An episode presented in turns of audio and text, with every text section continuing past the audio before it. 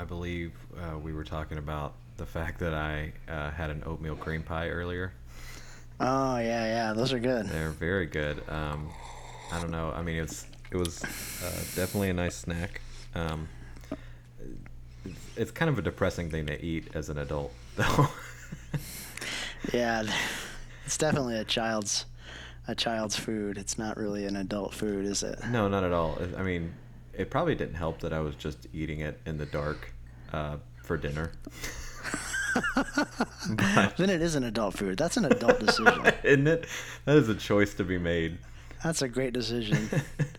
You made an existential choice in the moment, and I think it was the right choice. It was a dark one, but I agree. I think it was the right one. Are you drinking an adult beverage now? I, I am. I am. I kept What with the adult theme. Um, I'm going with, uh, I don't know, probably my favorite brewery, which is Highland, out of Asheville, my favorite city. It's a Clawhammer Oktoberfest or October Lager. Excellent. Really tasty. I'm drinking possibly the most adult of all beverages. I'm drinking an old fashioned cocktail. Oh, that's perfect. You one ups Yeah. me big time. Yeah, it's it's solid too. I outdid myself. It's really a nice nice beverage. oh, so you're patting so- yourself. So you made it for yourself, and you think it's just fantastic. I made it for the podcast. It's a, it's a special occasion. I actually have a little bit of housekeeping to do today, Mark. Um, Well, let's hear it, Logan. and we have a something of a sponsor. For Really? Our, yeah, for our podcast. There's a man, a man, an internet man named Shane Blackshear. He's got a big old beard, so we're friends on Twitter. And uh, he as any. does, yeah, he does a podcast called Seminary Dropout uh, and interviews people. It's a cool podcast. He just inter- interviewed, I believe, N.T. Wright, which is a which is a cool interview. And uh, anyway, he's starting a uh, a pod or a, um, a podcast course called Podcasting for Everyone. And uh, it's a $150 course. Um, and it's basically for anyone who ever sort of thought, like, I am interested in making a podcast. Um, I mean, podcasting is becoming, I think, bigger and bigger, um, especially with the sort of advent of, of that podcast serial um, not too long ago. a game Um, changer. that sort of became like the yeah entree into uh, podcasting for a lot of people or for listening to podcasts that is. Um, so i think there's a ton of people who are interested in in podcasting and and actually making their own podcast. And um, this course addresses that. It's everything from equipment and tools to you know how to get your podcast onto itunes um, promotion monetizing your podcast. Um, and uh, he's a he's a knowledgeable guy. I think he's done over 100 episodes of his podcast so he knows what he's talking about $150 it's not you know it's costly um, but i think what you get is uh, is really worth it um, just because he's so knowledgeable and uh, he really presents it in a way that's um, that's approachable for anyone. Uh, you don't have to you know be an internet wizard to uh, to understand understand what he's talking about. And um, uh, if you follow the link in the show notes and uh, put in the code disembodied, which is the podcast you're listening to, disembodied beard, but you'll put in the promo code disembodied you get 25% off the cost of the course. That is solid. And, yeah, which is a solid discount. I just got 25% off a T-shirt today at Kohl's, so we'll both. That's the same. We're all saving. We're all saving money. We're all saving money. America. yeah, America, and uh, so we're all saving money. And uh, not only that, but you'll also support us, Mark and Logan, the Beard, uh, to the tune of ten dollars. So hey, everybody wins. Um, I like this. capitalism. And uh, so that's that's the main um, housekeeping I wanted to get get through there, uh, and uh, maybe that maybe that uh, offer will, will come in at the end of the next podcast. But um, but for the time being, it is um, it's an opportunity uh, if you're thinking about making a podcast, or you know you have a church that uh, needs a podcast, or you just want to get on the internet and rant without having to uh, edit edit a blog.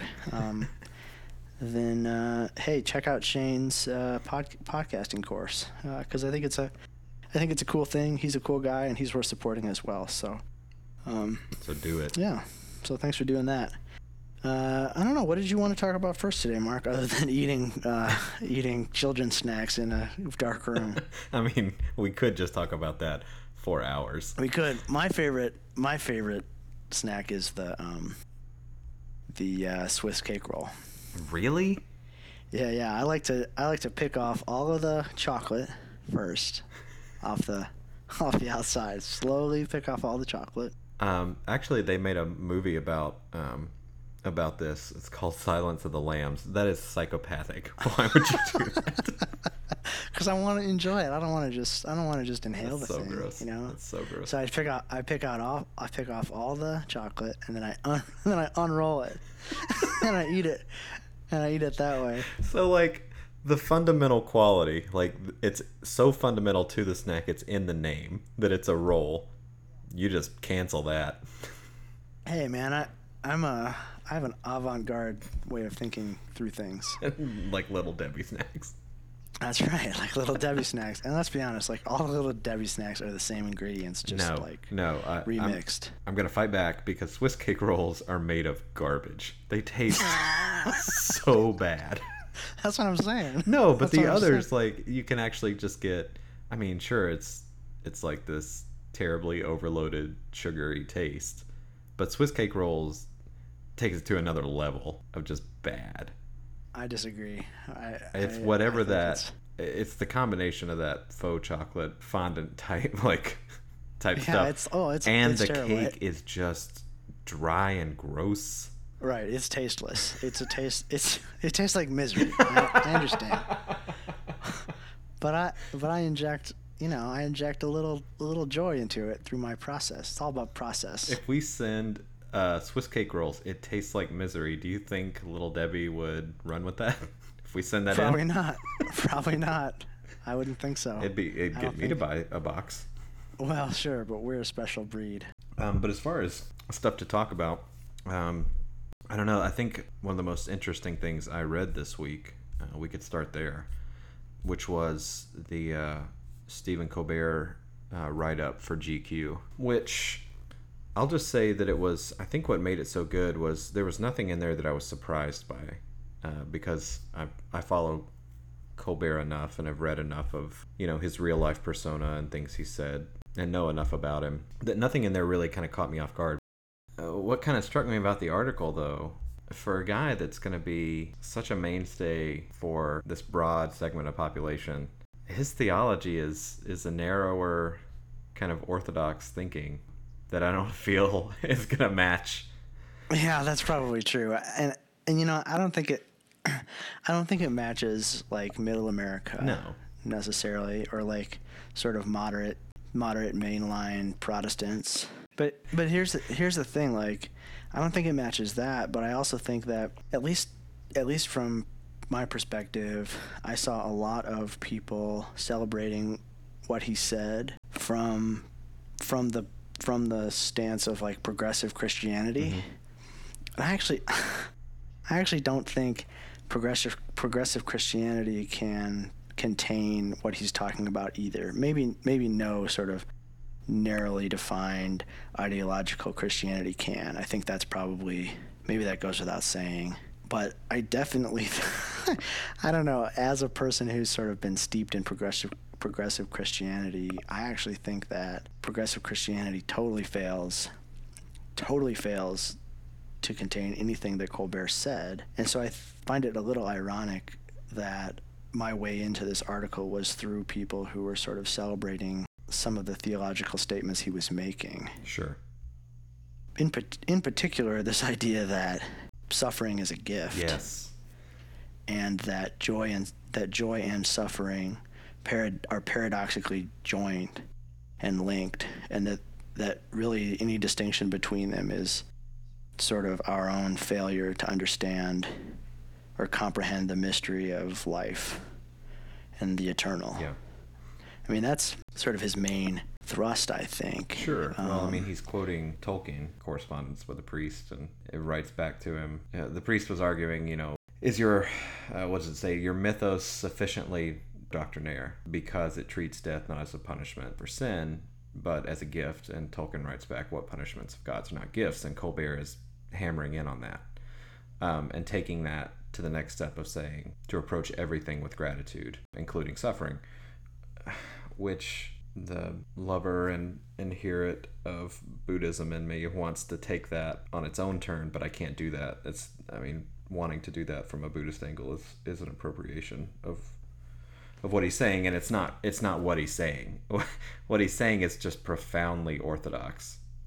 Right. Right. I mean, it's ca- it's very Catholic. It's ca- and he admits it is Catholic. and I mean it. But the, the interesting thing about the article is that the article does exactly what you're resisting in yourself, which is every every time every time Colbert says something that's like straight down the line Catholic, the author of this piece says that sounds like a Buddhist sutra, or that sounds like, or he took a yogic breath or whatever, a deep yogic, you know, yoga breath, and it's like, uh, no, that's not what that's not what Colbert is doing. Like Colbert is not accessing Buddhism. No. Although I, th- I, d- I- I do think that there are parallel spiritual truths at work. Well, what really where I see the difference, and and, and we can circle back, but what I what I saw the difference as, and what made me stop and say no, I can't. Well, number one, trying to line up faith like that is is not what you do, which did annoy me about the article that the author was doing that. You know, but but part of what he's doing is saying that you know even if he doesn't like something that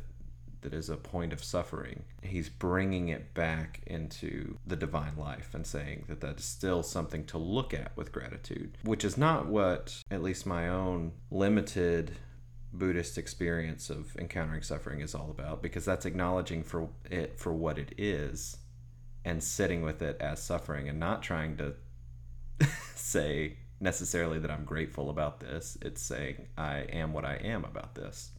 Right. You just acknowledge It- it. right and and you do that you know with the reverse with joy as well but yeah i feel like i feel like you're really hitting on something that so many people in my social media feeds who were progressive christians were you know pull quoting this article to pieces that's not going to sit with progressive christianity this No, and and I mean the reason the reason for that is good. The the reason for that is that through a lot of Christian history, there has been a trend for for white men to uh, plant crosses, right, where they don't belong, Sure. and to tell people that their suffering is sort of part of a greater good that they should just get over. And so so because of that, progressive Christianity has sort of run the other way and embraced social justice, embraced um, marginalized people, but has done so, I think, primarily from a from a context of privilege. It's like uh it's like running away from these ways in which we've dealt death um, into into people's lives where they were they were asking for a life giving response. And I think that Colbert's response is fundamentally life giving because it's done in such a careful pastoral way. Like he's been pastoral with himself. Mm-hmm. But but I think that but I think that I think that progressive Christianity stands on this hill of privilege and then preaches preaches to marginalized people and says like here's the way here's the way to do it. So it's like a redoubling. It's like pulling crosses out of the ground where maybe a cross needs to be where maybe the reality of god's suffering needs to exist in the world mm-hmm. right? Like the Jesus needs to be on the cross in this community. We can't just take him off because we don't like it and it's kind of yucky.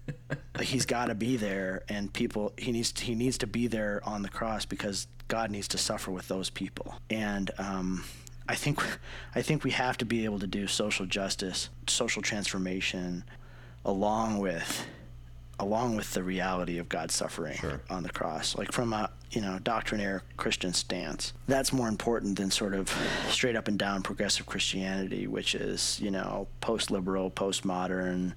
Um, eh, you know, um, stressing taking the Bible seriously but not literally, all that kind of stuff. You know, which I think is all important stuff to talk about, but which I think can miss can miss some of the deeper truths of what Colbert is talking about in this piece, which has spoken to people for two millennia. Sure. Well, and you know what I'm hearing is that from you is that progressive Christianity is is um, it's missing the mark in the same way that the opposite side, the conservative, bordering on fundamentalist position is too, because they're both unnuanced. I mean, that's right, that's- exactly. and that's what Colbert is saying. Is his quote is So it'd be ungrateful not to take everything with gratitude. It doesn't mean you want it. I can hold both those ideas in my head. I mean, it's that that's he, what he, he's getting at that there's a nuanced way to think about it. I think that there's room for some pushback there, which I mean you've already been doing by saying, you know, we've got to think about it in terms of where is this punishment of God talk? Where is that hurtful? But then the suffering talk, where is that helpful? Uh, oh, another quote that's been uh, that's been kind of creeping up. This was one thing, and I was going to see what you thought about this. One thing that he's talking about is after his dad and brothers die, he says of his mother, "By her example, I am not bitter. Broken, yes. Bitter, no." I think there's some room for bitterness, though. I mean, I don't want to get rid of bitterness. I, I, I see what he's saying, and I think that to end up in that position is the healthy position. I, I think I think what you're touching on right now is a nice way to sort of find resolution for what we were talking about before. And that is the fact that Stephen Colbert has been through it. Yeah. Right? He lost his dad, he lost his brothers. He has he still carries this pain with him, but he's he's sort of worked through all of that. And he doesn't say that he immediately went from pain into like a healthy acceptance of suffering, right? Right. Like he went through bitter. You, you need you have to use bitter in order to in order to work through your pain. And if you just try to suppress it or put it somewhere else or say this is just my cross to bear, like you haven't done the work. Like you need to sit down and do the work of feeling bitter and feeling your feeling that pain, feeling that suffering. So suffering comes with homework right. hey, that's a perfect way to put it.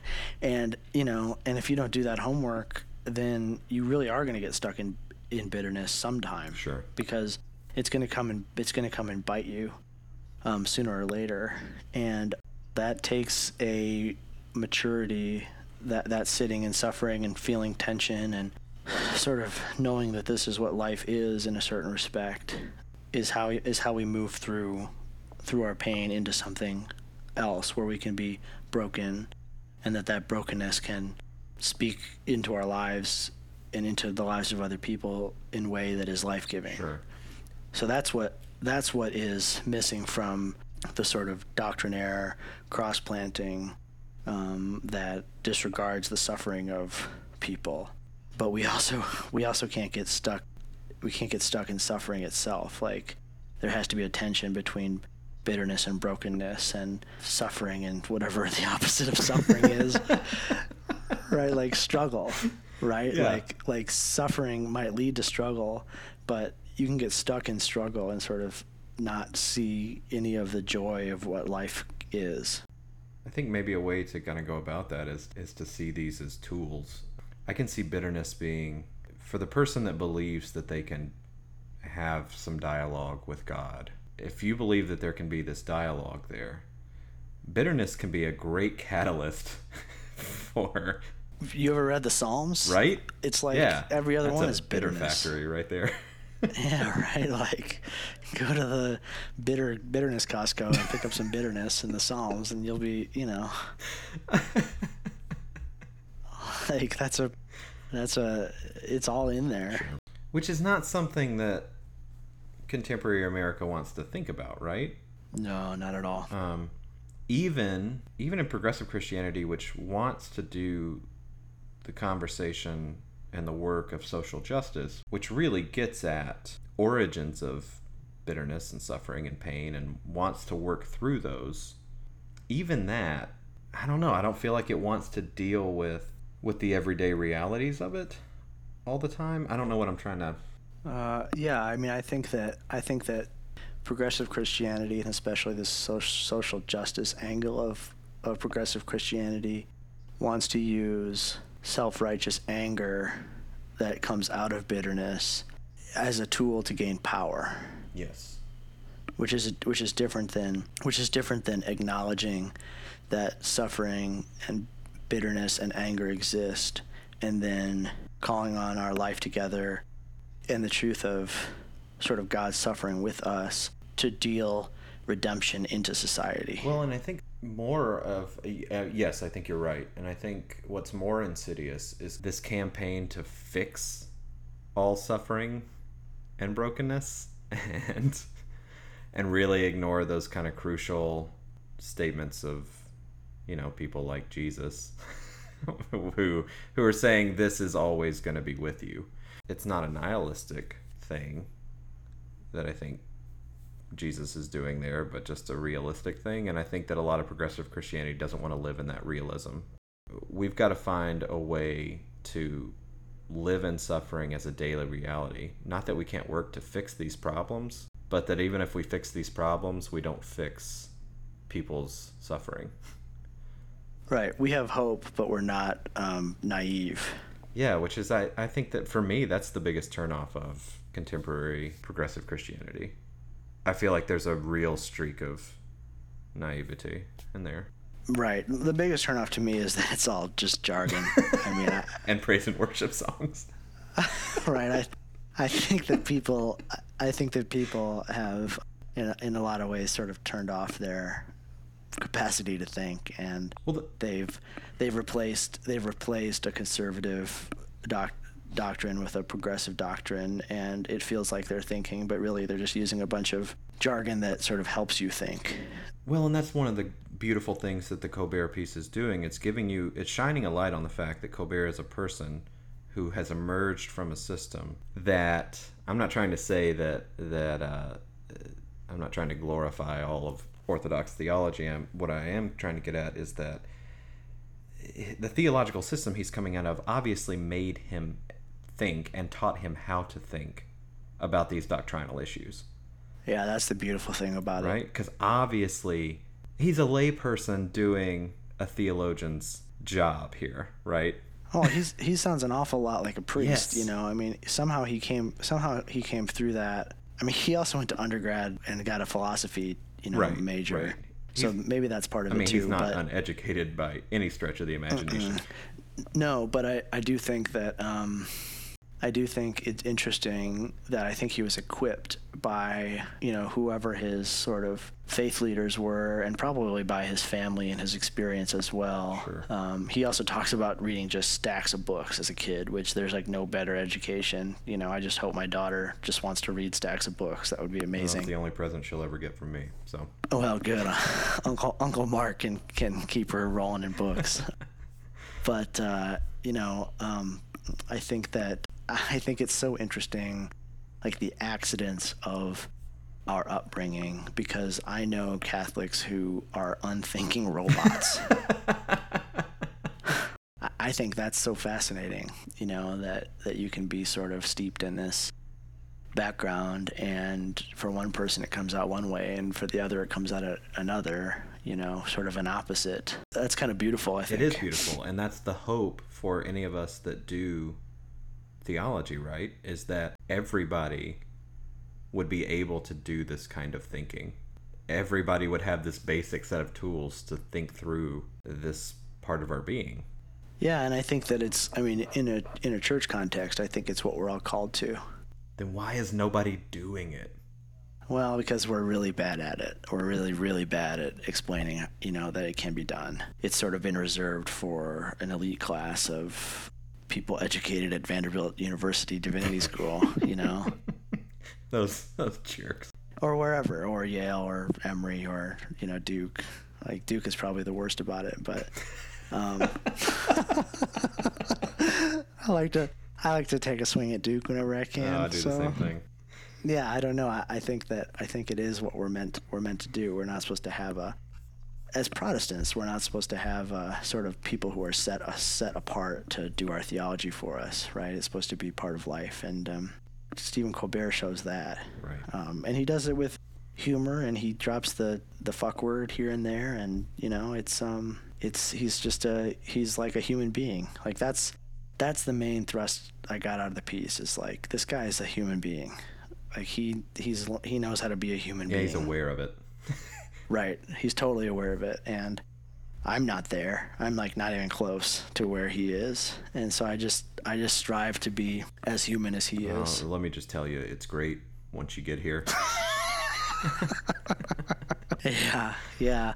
Well, so so some of our some of our talk about tension, I think, and sort of sitting in that tension and and paradox um, plays into something else we were talking about, which is uh, football. Football is starting, and um, It is. I I have a great love for the Green Bay Packers. I actually think that I like the Packers more than I like football. and uh, like I, football, I can take it or leave it, but the Packers, they could play any sport, and I would follow them. I mean, you have a great love for the Packers. I have a great uh, tolerance for the Titans. for the Tennessee Titans, but you're Um, I a, I try you to be a fan. I try, But you are you're a Roll Tide fan. You're an Alabama that's fan, right. right? College So football is, is my purview, but uh, kind of. But the subject matter we're about to touch on uh, goes for both. So yeah, I think so too. And and that's the fact that there's there are, I think the things that I dislike about football, the things that I dislike about it outweigh the things that I like about it quite a bit. yeah, that's where I'm at as well. And so you're sort of faced with this dilemma of sort of saying like, can I continue to support a sport which is invariably nationalistic, jingoistic, misogynistic, and frankly just brutal. Sure. It's a brutal sport which churns churns people's up. Yeah, I mean, speaking of it, just I mean, purely biological, it's it's inhumane, right? No, it's totally inhumane. I think the average the average stay in the league is like three years or something like that. And the people who we celebrate, you know, the celebrities who come out of the game stay for years and years, but they tend to be either elite physical specimens or they are, you know, quarterbacks uh, who get who get touched a little bit less Right.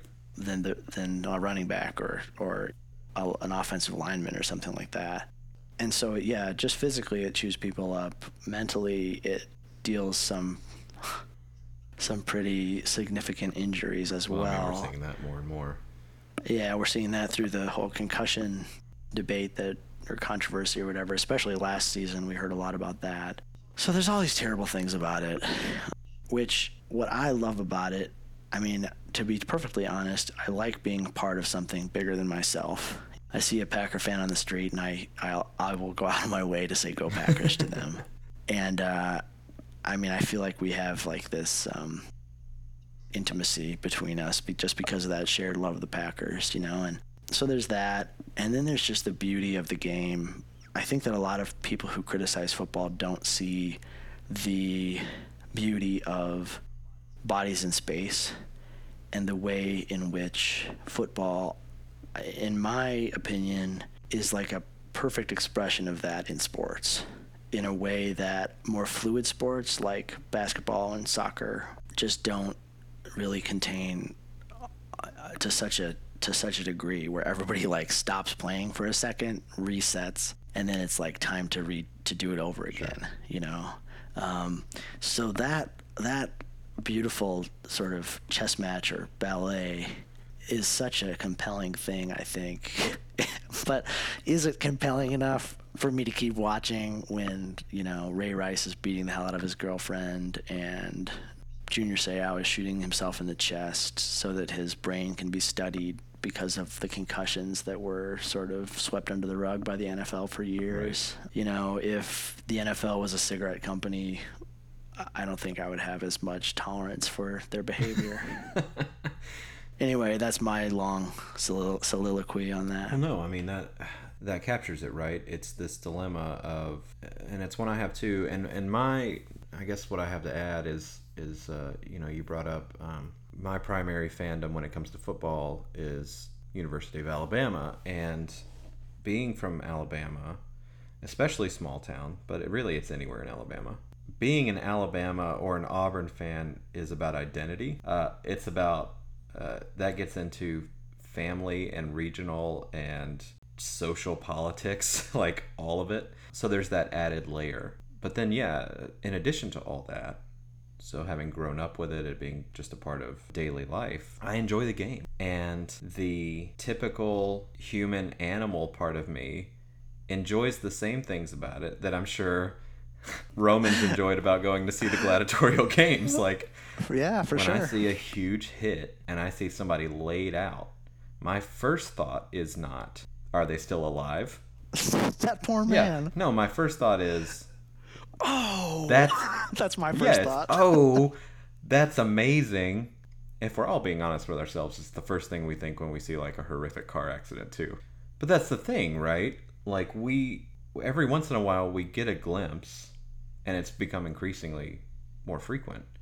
We get a glimpse into the brutalities of this game. And I, I would say that at some point there has to be this ethical conversation about is it right to keep watching? But the problem is is I've had that conversation with myself multiple times and guess what? I'm still geared up for football season. Yeah, right. I mean, I've I've had that conversation with myself probably like five seasons in a row. Yeah. And it's one of those things where I'm incredibly hypocritical. If I had kids, I know definitively they would not be playing football, but yet I'm going to tune in every Sunday uh, and every Saturday uh, and probably Monday and Thursday and you know and check this out. And the spectacle is something I kind of can't pull myself away from. So I'm not sure I mean I think I've got to be really frank with myself and come up with an answer to the question what is it going to take for you to not watch this game anymore and what other trivial thing which it is it's it's grown men playing games and we can talk about all the cultural and social value that people think the game has and that the organization of the NFL has or that the organization of the NCAA has. They're both like really horrific organizations, right? Oh, for sure. But we can, well, I think the the the NCAA is worse in my opinion. Oh, the NCAA is the straight up devil. practically, in practically every respect. Yes. No, it is. It's. I mean, the, the guys who play in the NFL, if they play their cards right, become millionaires. Sure. The the people who play in the NCAA are indentured servants at best. All that said, they still get my time, they still get my money, and I don't know where that ends. Yeah, I don't um, either. And I don't I don't think it's going to be any level of conversation that I'm going to be able to have with you or myself or anybody else because I see the I read the stories that are awful and I see the plays happen that are awful and I we're all aware. I just don't know at what point this at what point I can kind of really honestly address the elephant in the room. I mean, for me at this point at this point in my life, I can honestly say that the only thing that will stop me from watching football is if the city of Green Bay, Wisconsin is nuked.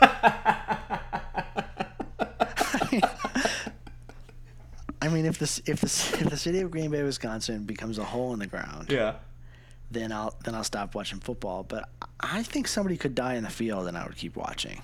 I mean, I, I have just to be like perfectly honest, like I feel that in my guts, and like something else would have to change in my life, or the game would have to become s- soccer, you know, for me to stop watching. I mean, right? Like the game, like the quality of the game would have to. I'm not saying well, that. I'm not saying that soccer is not a quality sport. Like people like, you know, billions of people like soccer for some reason, but. No, but you're saying that the. I'm such a jerk. Well, yeah, but the, funda- the fundamentals the of the game have fundamentally. For, for, right. Um, right. The, the game would have to change fundamentally in a in an obvious way overnight probably for me to stop watching. But that's the thing, you bringing up death on the field, like the legacy of this game that we're watching is deaths on the field. People used to die on the field frequently in the beginning days of this game. Right, early early in the game, people people said like, "There's no way this is going to last because it's too brutal," and that's back in the day when, you know, horse racing and and and uh, baseball were the most popular sports in in the country.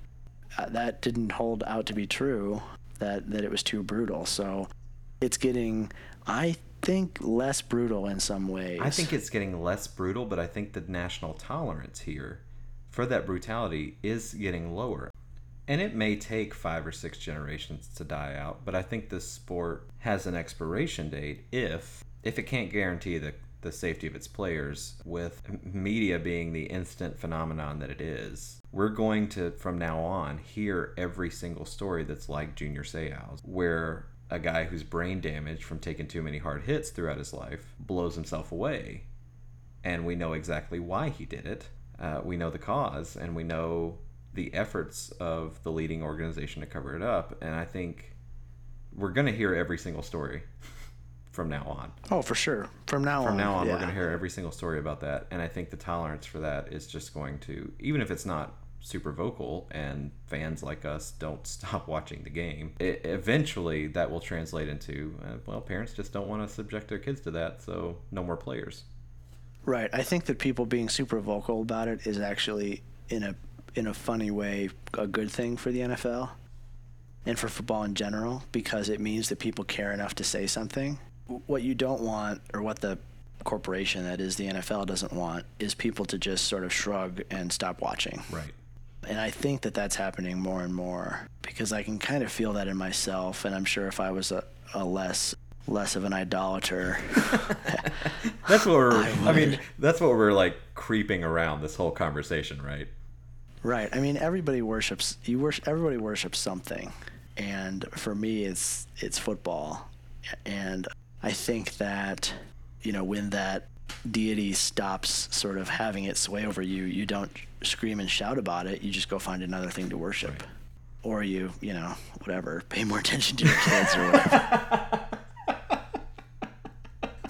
right.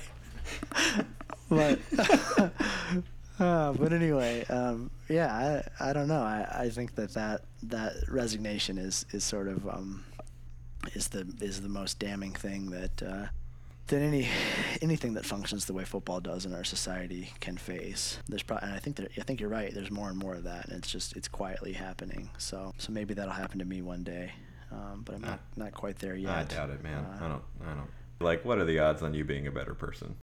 Well, to switch to uh, to kind of go to a lighter topic before we go. So earlier this week, you sent me an article about um, about sandwiches, Mm-hmm. and so this is an article from the Atlantic that you sent asking what is a sandwich, and and you can talk some more about this article, but.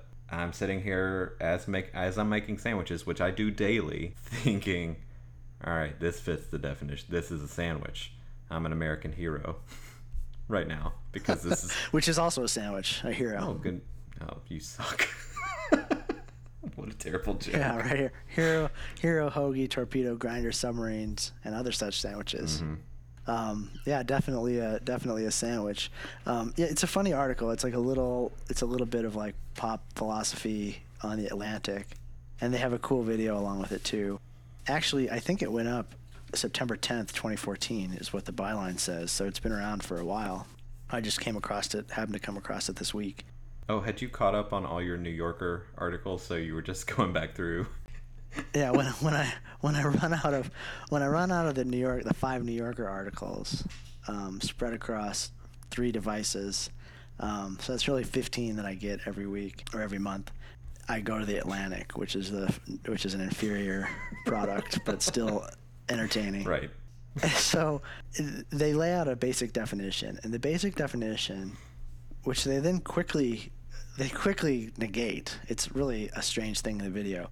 The basic definition is that a sandwich is two pieces of bread-like product. So it has to be like a carbohydrate, mm-hmm. right? Two pieces of, that are not joined with fillings in the middle. Mm-hmm. So that's like the loose, broad definition. And the filling can't just be condiments. I actually disagree with that part of the definition because you can have a ketchup sandwich. That's the thing. Like as a as a poor kid in rural Alabama, a mayonnaise sandwich is a sandwich.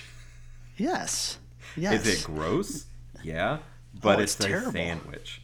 But it's a sandwich. So to me, what the definition is is two pieces of bread which are unattached, which have something i- in between them that they, that you then eat. So that can be two pieces of bread and you know a slice of turkey and mayonnaise, and you eat that. Uh, let's just do a little a little pop uh, uh, survey here, okay, right. Mark? Two pieces of bread with cheese in the middle. Okay, that's a sandwich. A roll, right? Okay. Attached on one side with a hot dog in the middle. Is that a sandwich? Uh, no, not a sandwich. Okay, a tortilla Nope, with traditional san- with traditional sandwich fillings. not a sandwich. Not a sandwich. Not a sandwich. Okay. A pita is also not a sandwich. Right, which they say is like Like 15 seconds after they present this definition, they say a pita is a sandwich. No, a pita is not a sandwich. A pita is a pita. right. It has its own thing. and a gyro is not a sandwich because a gyro is just a folded over piece of a folded over piece of of pita. Okay, so here was okay. Here's the one I really wanted to ask you about because the first example, right before pita, So they give their four rules in this video. One of which we disagree Right. with. even so, with the three valid rules that we accept, yeah, sure. the first example they give as fitting these definitions is a burger. Is that a sandwich? I think You so. think a burger's a sandwich? Yeah, because it's it's um it has the it has two pieces of bread which are like unattached and then it has fillings in the middle. So if that filling is a if that filling is a chicken breast, it's a sandwich, and if it's a hamburger, it's also a sam- a piece like a ha- the hamburger part of the burger is the meat. Logically, I understand what you're saying. Emotionally, I can't join you there. and I, So and I, so in your in your guts, a hamburger is a right. hamburger, which is its own it's special. its own thing. And if it's chicken, of course it's a sandwich because nobody wants a chicken burger. Well, some people do. Places sell them, you know. I don't know. I'm sorry, that's wrong. So I think what you're saying is that a hamburger holds such a special place that it transcends the sandwich and becomes its own Right. thing. Okay, I can go. I can go there with you. I can go I there. mean, with you don't have. I think now I'm kind of disappointed in you for not sticking to your guns, but I, I welcome No, you. I, I still think it's a sandwich. I mean, I still think it's. I, th- I still think it's related to, like the sandwich family. Okay. But I can. But I can see why someone would make the mistaken move of saying that it's its own category. Okay. I just was kind of just like I agree this was a very fun article. I was kind of distraught by the number of things that were on here that were listed as sandwiches. By the way, I want to say that an open faced sandwich is a sandwich. Even though it doesn't hold to your own definition. No, because it It doesn't have the second piece of bread. it does though because the the other piece of bread is metaphysically present. okay. Sometimes sometimes it's even physically present. Sometimes you'll get two pieces of bread, w- each one can each one containing the filling of the sandwich, which then you could you could in theory construct at the table. So you're saying that second piece of bread that's still back in the wrapper, like back in the, the package of bread, feels existentially connected to, to the sandwich it didn't get to be a part of. they're not only existentially they're not only existentially connected they're in a state of quantum entanglement when you eat the other when you eat the other piece of bread on a deep philosophical and and physical level you'll experience the sandwich that you just ate because it was meant to be a part of that sandwich and and, and it is in fact part of that sandwich so an open faced sandwich is a sandwich Eating two pieces of bread for the price of one is the best weight loss solution I've ever heard of. That's right. We should we should pitch this to somebody, a weight loss person. Don't you agree?